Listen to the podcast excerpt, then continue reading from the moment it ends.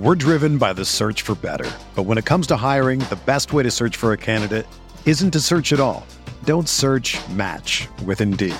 Indeed is your matching and hiring platform with over 350 million global monthly visitors, according to Indeed data, and a matching engine that helps you find quality candidates fast. Ditch the busy work. Use Indeed for scheduling, screening, and messaging so you can connect with candidates faster. Leveraging over 140 million qualifications and preferences every day, Indeed's matching engine is constantly learning from your preferences, so the more you use Indeed, the better it gets. Join more than 3.5 million businesses worldwide that use Indeed to hire great talent fast. And listeners of this show will get a $75 sponsored job credit to get your jobs more visibility at Indeed.com slash BlueWire.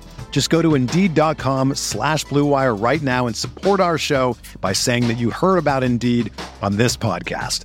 That's Indeed.com slash BlueWire. Terms and conditions apply. Need to hire? You need Indeed. This is Tyrese Haliburton, and you're listening to Setting the Pace.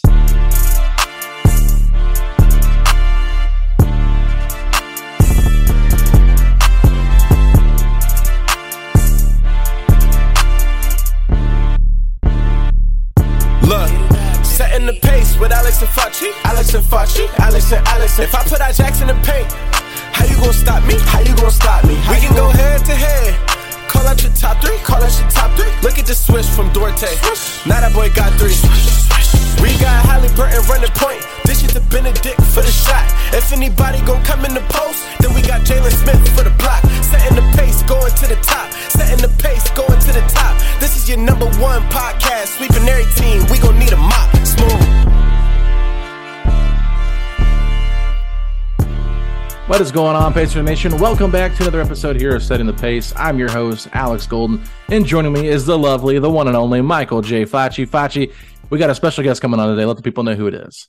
That we do. We have Bob Kravitz coming on, a recurring guest. Bob's been on quite a few times, always insightful when he does, you know, hop on the show. And uh, he's got a lot to discuss today. I don't want to spoil what we're getting into, but uh, it's going to be a fun conversation. Yeah, absolutely. The trade deadline is rapidly approaching Facci, so we're kind of sitting on our hands here, waiting to see if anything happens. But until then, we're just kind of in sitting uh, wait mode. And the Pacers probably not going to be as busy as they were last year, Facci. I don't think so. And it's disappointing because the the trade deadline is like the mystery box of anything could happen at any time. And last year we didn't expect the Tyrese Haliburton Domantas Sabonis trade, so I can't rule out that something fun or exciting could happen. But the way things have been trending, it's been a really quiet deadline. Pacers have been rumored for some players, but I don't think they're going to be major players at the deadline. You never know what's up Kevin Pritchard's sleeve. I was asked today on the radio, one and a half players traded under over. My my bet was over. Facci, I'm curious what yours would be. I'm going to say under. I, I, think the Pacers really do look to find a home for Goga. I think it's going to be an underwhelming move because I don't see him cracking the rotation. Uh, you know, following the trade deadline, but I, I just like Chris Duarte's value is not where you wanted to be. I don't see the Pacers moving a guy like Oshae. And if you're going to move one of those smaller contracts, it would have to be a much bigger deal. And I don't know if I see the Pacers pulling off like a splash at the deadline, but they could look to flip a guy or two for maybe an additional pick just to clean this rotation up a bit, especially as it relates to the bigs. Yeah, no, I, I get that. It's I said Goga and Theis would be the two moved. They asked me to give the names that I picked, so that's that. But uh, let's go ahead and take a quick break, Facci. We don't want to talk too much. We got Bob Kravitz coming on. He's going to give us a lot of information. So Bob will be joining us right after this. We're driven by the search for better. But when it comes to hiring, the best way to search for a candidate isn't to search at all. Don't search match with Indeed. Indeed is your matching and hiring platform with over 350 million global monthly visitors, according to Indeed data, and a matching engine that helps you find quality candidates fast. Ditch the busy work. Use Indeed for scheduling, screening, and messaging so you can connect with candidates faster. Leveraging over 140 million qualifications and preferences every day, Indeed's matching engine is constantly learning from your preferences, so the more you use Indeed, the better it gets. Join more than 3.5 million businesses worldwide that use Indeed to hire great talent fast. And listeners of this show will get a $75 sponsored job credit to get your jobs more visibility at Indeed.com slash BlueWire. Just go to Indeed.com slash BlueWire right now and support our show by saying that you heard about Indeed on this podcast. That's Indeed.com slash BlueWire. Terms and conditions apply. Need to hire? You need Indeed. All right, everybody, joining us now on setting the pace from the Athletic. It's Bob Kravitz. Bob does a great job covering the Colts and the Pacers, and we are here to talk Pacers. I know there's a lot of stuff going on with the Colts too that you can check out Bob's work and make sure you read all of that on the coaching search. But Bob, how's it going, man? Welcome back. It's going good, man. Nothing major happened this weekend. So that's good. yeah, that, that's Ah, good only. for sure. uh, but no, there was an interesting story that came out with you and Sam Amick reporting on that. Uh, a little incident involving the Memphis Grizzlies, Ja Morant, and some of his uh, entourage, I guess you could say, that was with him. And there was obviously some stuff that happened during the game. Play, people were escorted off the, the court, and then stuff that happened afterwards. So I, I don't want to get too deep into like all the details, but maybe just kind of walk us through some of the stuff you heard, some of the stuff you reported on, and maybe give us a little bit more of a backstory of what's happening. Yeah, basically, I found out uh, was a late Friday night that uh, this had occurred, and the the Pacers. Uh, I talked with a couple of people who are in their traveling party, and they made it very clear what happened. That um, uh, some of uh, Ja Morant's associates, I guess we called them, uh, his friends, um, got very verbal uh, not only during the game but after the game. They were waiting for them pretty much in the loading dock after the game. And after Ja Morant came out, he went into a car, an SUV. There were two cars that these guys were driving, and the uh, SUV drove really close to the bus, and a red laser was aimed at the at the Pacers people they were scared to death. The security person uh, on uh, with the group was overheard saying that's 100% a gun. Uh, I don't think he was doing a PowerPoint presentation at that moment, so I think a gun is probably damn likely. Mhm. Um, so you know that's kind of where it's at. The uh, NBA looked into it. The Grizzlies say they looked into it. Um, you've got two organizations here, the NBA and the Grizzlies, who really don't want this story coming out, who really don't want people thinking ill of uh, one of the top young players in the league. But there it is, um, and and there's there's precedent for this. They've they've had problems on and off the floor, not only with Ja, but especially with his associates. So uh, the Pacers are very upset. They felt threatened, and that's where we are. you know, obviously a scary scene. It's it's easy for a lot of people to make light of it, but those in the moment, I mean, obviously could have been fearing for the worst. I know that we heard in the article that there was a few Pacer players that were, you know, maybe going back and forth or part of that verbal altercation. Was there any names in specific of the members of the team that might have been involved? No, I- I'm not aware of specific players. All I was told was there were players, um, there were coaches, and there were members of the support staff, both men and women. So that that's as specific as I got. I'm I'm just curious. I don't know if you can follow up on this or if you have any information, but obviously when the red laser was shining, after that, how did that all kind of die down eventually? Did they just drive off or Well, they drove off. Yeah. Okay. They uh, what happened was they they were parked. They they, they came uh, within 20, 30 feet of the Pacers when they were yelling and screaming and threatening them.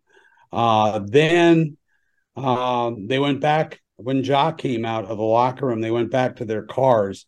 At that point, the one SUV that Ja was in slowed up, uh, went by the Pacers bus, and that's when the red laser was aimed at the uh, at the Pacers traveling party. So um, they were very they were convinced that it was a gun. And again, I don't think it was a PowerPoint presentation.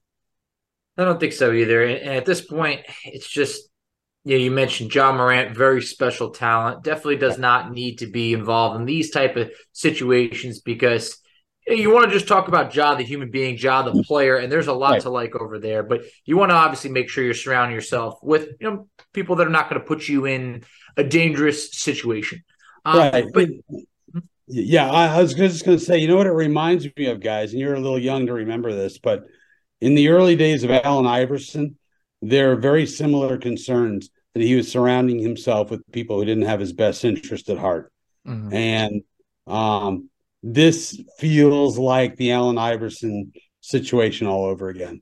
And to your point over there, I know Allen Iverson, Michael Vick grew up in a similar part of Virginia, and, and it was the same knock on Michael Vick. And I know he ended up getting dragged down by people and you know his associates, friends, whatever you want to call them. So obviously, we don't want that to happen to anyone, and we don't want to be putting anyone in harm's way, not just players, but coaches, people of, the training staff, all the above.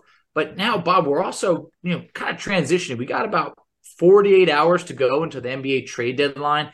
It's been quiet out here. And the trade deadline is always a really fun time with typically a lot of movement. But the Pacers are that team, really, maybe you could make an argument as stuck in the middle as it gets. Yes. They're in the play-in territory right now, but they're also a couple losses away from potentially picking top five. Right. see the Pacers as buyers or sellers with two days to go? I think they're either do nothing people or they're sellers. Um, I, I think that they're going to make some moves around the edges, the fringes, uh, as it were. Um, I, I, don't see them going out and getting getting an Anunoby or getting a John Collins or a Jarred Vanderbilt. Um, I don't see them doing that. I, I think they want to uh, hold on to their to their draft pick. I, I think they realize. I think in a really weird way, this latest losing streak is kind of good. You yeah. know, I, I think it's been good for this organization to understand that you know they're in a situation where if they just lose one player, they are really in bad shape, and especially if that one player happens to be Tyrese Haliburton. So I think it became clear to them that they need they need a lot more uh, uh, help. So I, I think again, you know, lo- losing has I think made them understand that they need to be sellers, if anything, at the trade deadline. Yeah, I mean that's a great point, and obviously Carlisle's been saying it almost every interview that I've heard him do, talking about the the the roster. Just you know, we got to get more talent on it. So there's no doubt about it. There's a shortage of talent in terms of being a, an elite contender, but in terms of sellers, are there any players in mind that you think they'd be willing to to sell that aren't maybe some of your lower level players, kind of like your Goga Bitadze? We know like he's a guy that's obviously out of the rotation, right. but maybe a bigger name, kind of like a Buddy Hield guy. Duarte, Buddy Hield. I don't know what you think about Buddy or not, but that's an yeah. I, you know, it, it's weird with Buddy. That's a tough one because they've got the money to afford him. Mm-hmm. I realize he's 30 years old, but you look at great shooters. You look at the Reggies and the and the um, you know guys like that. Shooters can shoot until their late 30s. Mm-hmm. You know, it's not like he's a super athletic guy um, who uh, is going to lose his edge at the age of 33 or what have you. I guys who can shoot shoot really uh, late into their careers. So uh, I think they hold on to Hield. I think Duarte and maybe uh, those two lower or later uh, first round picks are more likely to be moved if they make any move at all. And if the Pacers are to not find a new home for Goga, do you think they ride this out to the end of the year, or do you think they could potentially look at a buyout situation? Because with Daniel Theis returning, it, it's he ain't playing. Feels, he ain't playing. It feels impossible to get Goga on the court, and you kind of wish he could go somewhere to be able to get on the court. Yeah, I, I, think you're right. I think I think you're looking at a buyout situation probably, but I don't have a lot of insight on that, so I'm not going to BS you. yeah, I mean, and speaking of Daniel Theis, he's a name too that kind of feels like he could be a player that they do look to try to sell off right. of as well. Veteran veteran player that could help a, a playoff team in that rotation. Comes right in once he gets back from injury and takes Isaiah Jackson, Jalen Smith's back up five minutes. So, I mean, what do you think the Pacers really look like they're going to be able to do with Daniel Theis? I mean, is this something that they're looking just to get off his money, maybe get a second round pick? I mean, what do you think the value is for? Theis? Yeah, I think I think they're a seller there. I mean, uh, Theis is not thrilled me in the few games that he's played. I, I don't think he fits really well into what they're doing. I, I think he's a guy that they're going to look to move um, here in the next couple of days. Well, speaking of a guy that the Pacers didn't move, Myles Turner. I mean, yeah. pa- Pacer Nation. How, how, wrong was I, boys? it's not just you, though. I mean, no one really felt confident the Pacers could get a deal done prior to A, either their deadline, or B, prior to free agency. The Pacers end up avoiding that whole mess of you know negotiating during free agency. They signed Turner to two additional years, but they get very crafty with the remaining salary cap they had for this year. What was your initial reaction on the Myles Turner extension? Well, first shock because again, as you guys know, I was completely convinced that he wasn't going to resign here, but I thought it was brilliantly done, and I think it puts them in a position where if Myles isn't terrific the rest of the year, he's he's very tradable. I mean, he's at what 22 and 19 the the next two years. That yeah. is a great contract for anybody who wants to make a deal. Uh, I think uh, you know, I mean, we're we're saying that you know he's not going to be traded, obviously this this year, but if they, he's still going to be uh, rumored to be traded uh, from here on out. So you know, and that's and that's smart. I think they want to find out if we give this guy this big money, will he stay as motivated and inspired as he's been all season in a year where it's a contract year and he needed to play extraordinarily well. Will he continue to do so? If he does, then maybe you hold on to him. If he doesn't, then I think you move off him. Yeah, I was going to say it was an interesting wording. I, I mean, but I think it was purposeful with what your article said. You know, you said Turner's, you know, re-signed. He's here for at least this year. Yeah, and you know, you left that open window there in terms of them maybe uh, moving off of him, like you said in the off season. And I even had some friends that were like, everybody's talking about, you know, all the Turner rumors are dead now. He's resigned. They're no. like, they're like, no way. They're just getting started, boys. Yeah, they just made his contract even more tradable more enticing for people to trade for him. So I mean, I don't I don't necessarily think they need to move off of him. I think he's been really awesome this year.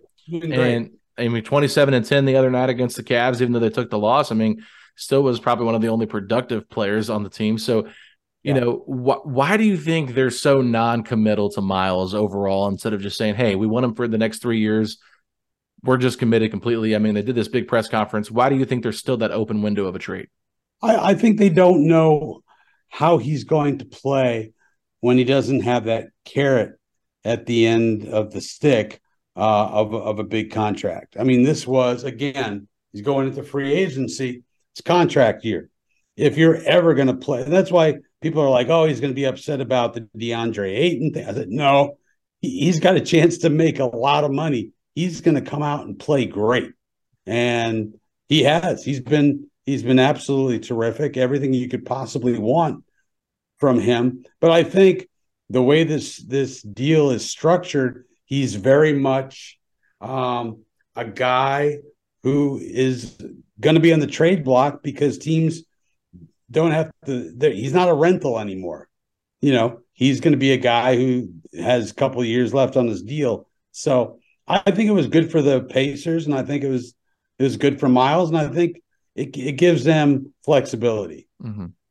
I, I, do think it was a win-win for both parties. I feel like Turner probably could have fetched a little bit more on the open market if teams did have Not, a need for centers.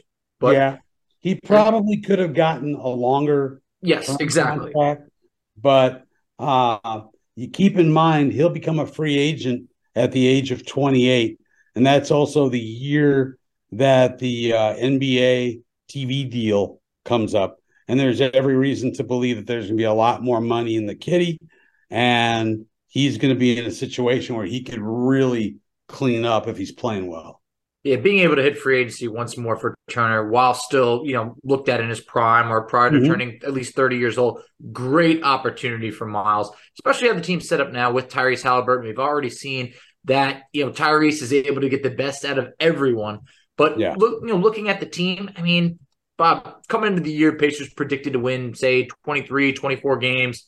They're at 25 wins right now. 25 and 30. You already matched last year's win total. However, right. obviously, given the start at one point being 23 and 18, it, it feels like it's hard to call this year an overall success. But obviously, if it wasn't for that Tyrese Haliburton injury, things could be very well different. How I, I, I think it's been a success, to be honest with you, because they are building something really good here. At the same time, they still may be a top five, top seven, get a top five or top seven pick in what everybody says is a really good, really deep draft that goes well beyond Wembanyama. I mean, Scoot Henderson, all these guys, uh, George at Baylor. So I mean, there's there's a lot of players out there. So I think this has been a success because we found out that guys like Nesmith can play. We found out that Haliburton can be an all star. Uh, we've seen what Myles can do. Buddy Hield is, you know, having one of the best seasons, if not his best season of his career. So I think even if they go in the dumper at this point, I think it's been a pretty, uh, pretty successful season by most standards. Definitely exceeded expectations for sure. I don't think anybody had them, you know, at, at the 10th seed in the Eastern Conference. A lot of people had them, you know, 13, 14, 15. Nobody expected oh, yeah. this. So they they've done really well. I think that month of December was super fun and, and, it was kind of nice to see them like top five in the East for a little bit. Just like, okay, is this real or yeah. not? And I think I think we all kind of knew that it wasn't real. And we were waiting for that moment to like crush them. But who would have thought that it would have been a it would have taken a Haliburton injury really to kind of put them this far under uh, you know, in the in the in the win win loss column. But you know, I'm just kind of curious because we talked about Buddy Hield being a great shooter, what he can do. Obviously, I don't anticipate them trading him this year. Probably not next year either. I mean, he'll be an expiring next year, so that can always change. But Benedict Mathurin feels like the future at the two guard. But since Haliburton's come back, it looks like his minutes have dropped. And it looks like Carlisle's leash looks a little bit tighter on him than usual. It does, doesn't it? Yeah. I, I was at the game the other day against uh, the Lakers, and Benedict played, I think, 20 minutes. Yeah, 20. Yeah. And, he, and I was at the Kings game, and there was this moment where he had this isolation play in the second quarter on the right side, right in front of the bench. And it was like Theis was like in the post, and then Theis just kind of cleared out for Mathurin to isolate. And as soon as he went to the isolation, Carlisle looked down and uh, called for Nembhard to come to the scores table. And I thought, that's kind of weird. I was in the balcony, so I couldn't really tell what was being said, but I just thought that's kind of bizarre. And then they put Ty- uh, Tyrese back in as well for McConnell, and McConnell slammed the table when he came out at the scores table. So I thought, man, something must be going on here where there's just like this tighter leash for whatever reason with Mather. Maybe they're just doing something that they don't like. Yeah, I, I'm not really sure, and I have not asked Rick about that. But if this continues, uh, I'll definitely bring it up. Um, I was surprised too. I mean, Nemhard Nembhard played what 30 something minutes the other night yeah. against the Lakers, and Benedict twenty minutes. I mean that yeah. something something's going on. Um, you know, I remember early in the season, Rick saying it's just a matter of time before this guy's in the starting lineup, and right, he's still he's still their big scorer off the bench, and I don't mind that as long as he's playing down the stretch. You know, mm-hmm. as long as he's getting significant minutes. So I'm as confused as you are, and that's okay. definitely a question that needs needs to be asked. Exactly. It's not like Mathurin hasn't proved something where uh, this is why he's not in the starting lineup. Clearly, they like him off the bench being that go-to they scorer there, and, and, it makes sense. And at times, it's, it's been a really good move. But do you think the fact that the Pacers got off to such a hotter start above expectations that it's kind of inhibited some of the younger players? Like we've now seen Chris Duarte, Isaiah Jackson at times fall out of the rotation when those are two guys that everybody was very high on last year and expected a bigger jump in year two. Yeah, I I, I wonder if they just kind of fell in love with the idea of winning, mm-hmm. you know, which is perfectly reasonable, I would mm-hmm. I would suspect. But yeah, I, I really thought now Duarte obviously came off the injury and it was just god awful. But uh, you know, he's he's coming around now. Uh, I really like Jackson. That's why I wouldn't mind seeing the move Theis you know, just to get some more minutes for him. Um, for uh, um, yeah, for uh, who was I talking about again? Jackson. Jackson, thank you. um, so yeah, uh, it's been a little it's been a little uh, stunning actually to see how their minutes have uh, have uh, diminished. No, I, I completely agree, and I'm not trying to overreact. I feel like the whole Theis thing is just try to get his value up as much as possible. But I think so too. And we we heard Carlisle say after the Kings game that he would give the game ball to Theis. It's like okay, he is definitely gassing him up, just like he did Caris oh, yeah. before they traded him. And so I I've been reading into that for a while. He did the same thing for Brogdon after the trade deadline last year. So you know that's that's Rick's mo. He's really kind of savvy about it. Doesn't really show too much emotion, but you can just kind of read through the tea leaves there. But uh, my last question for you here, it's like there's such a weird dynamic with how the standings look because if you look at the Western Conference, the Lakers have a better record than the Pacers, but they're 13th in the West. So that means yeah. only two teams in the West have worse records than the Pacers right now at 10. And the that means the Pacers would be around seven. I think they're tied for the seventh worst record in the NBA. So they could still technically make the play-in game and still be a, but they could still be a top eight team, is what I'm saying in the draft.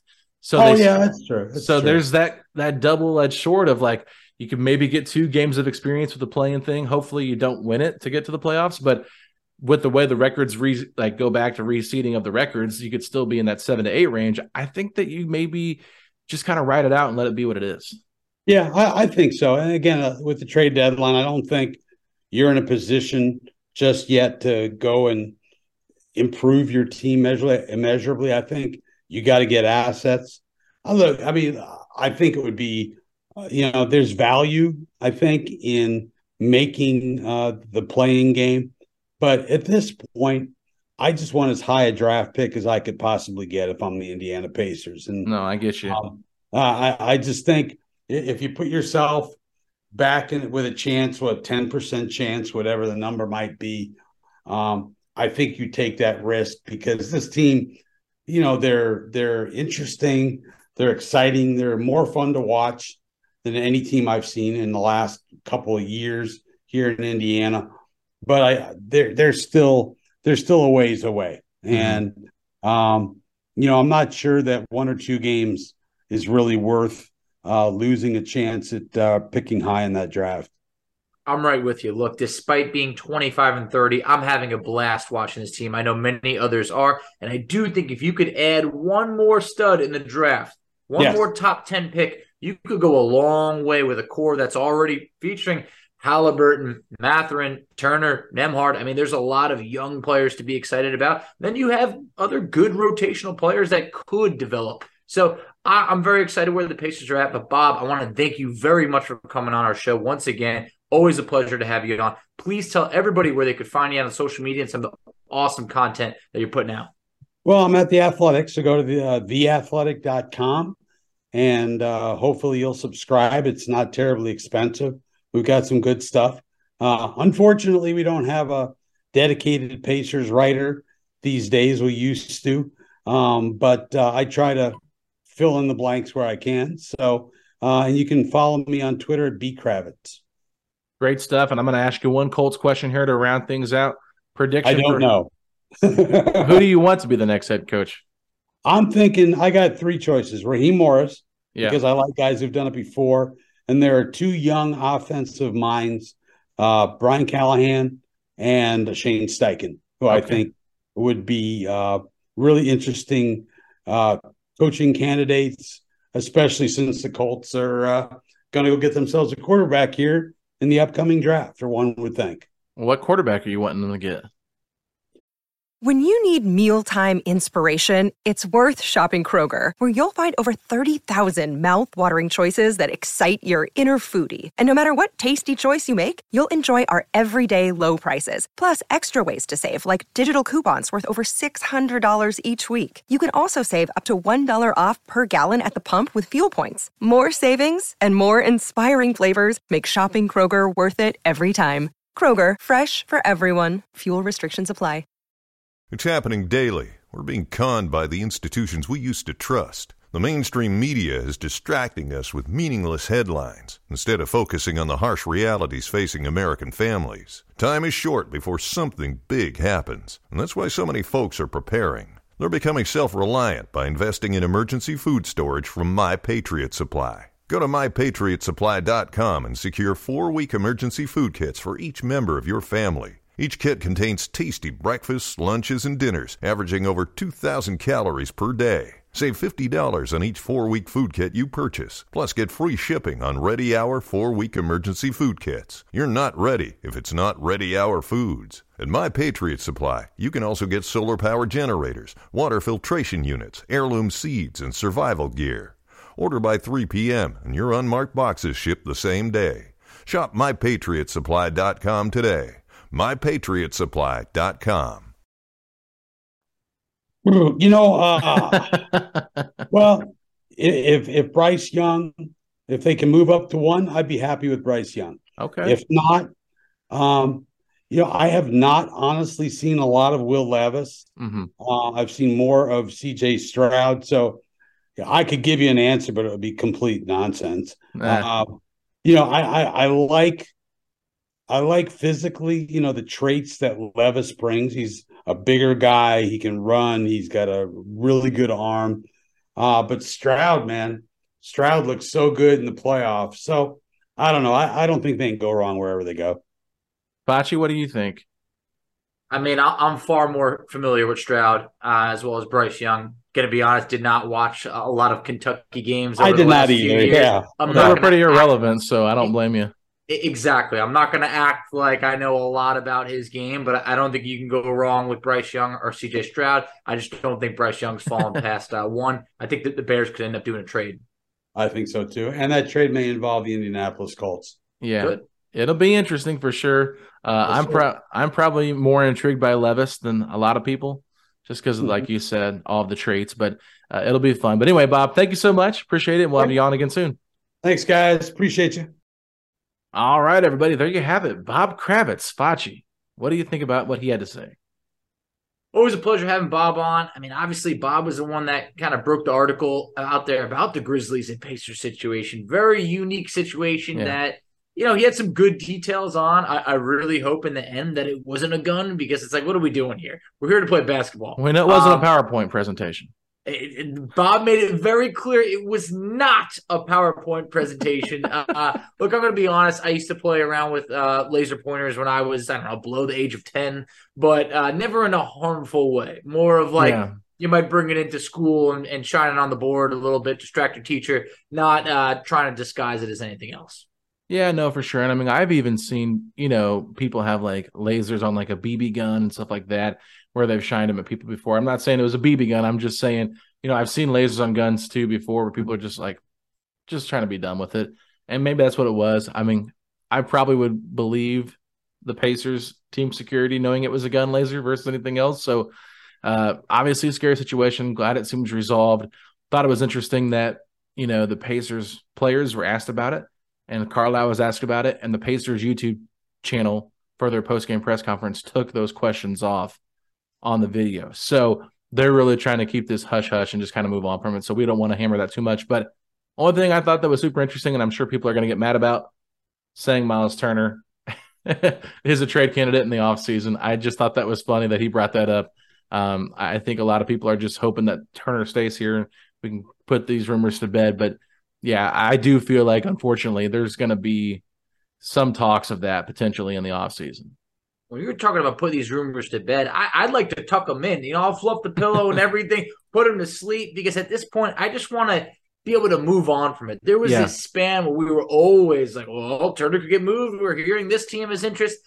I at this point, it feels like Turner could retire and they'd still be talking about trading him. it, it's just it's going to follow him forever. He just seems to be the trade rumor guy. But for right now, we're 24, 48 hours away from the deadline. While we're recording this, I do not see Turner getting moved now, and I don't see him getting moved in the offseason, but Nah. we can't say that he can't get moved overall because, hey, still got two more years to play on that contract, and it's a very appealing contract around the league. Yeah, never say never. It depends. If you get Wembanyama, does that change your thinking on things? You know what I'm saying? Like that's why I'm saying never say never. But Yeah. I'll just put it this way: I like what Bob said about how they wanted to see if this was a more than just a prove it year for Myles. If he can do it consistently, that's why they didn't want to commit the four years, that kind of thing. So it does make some sense behind the logic, and they were in that unique situation with the renegotiation contract to offer him the additional money up front. So I, I think it makes sense. But Facci, um, I think that's going to wrap up our episode for today. So let the people know where they can find us at on the good old social media. Absolutely. So you can find us on Twitter at setting the pace three. You can find Alex on Twitter at Alex Golden NBA. I can be found on Twitter at underscore FACCI. You can find us on Instagram at Pacers Talk.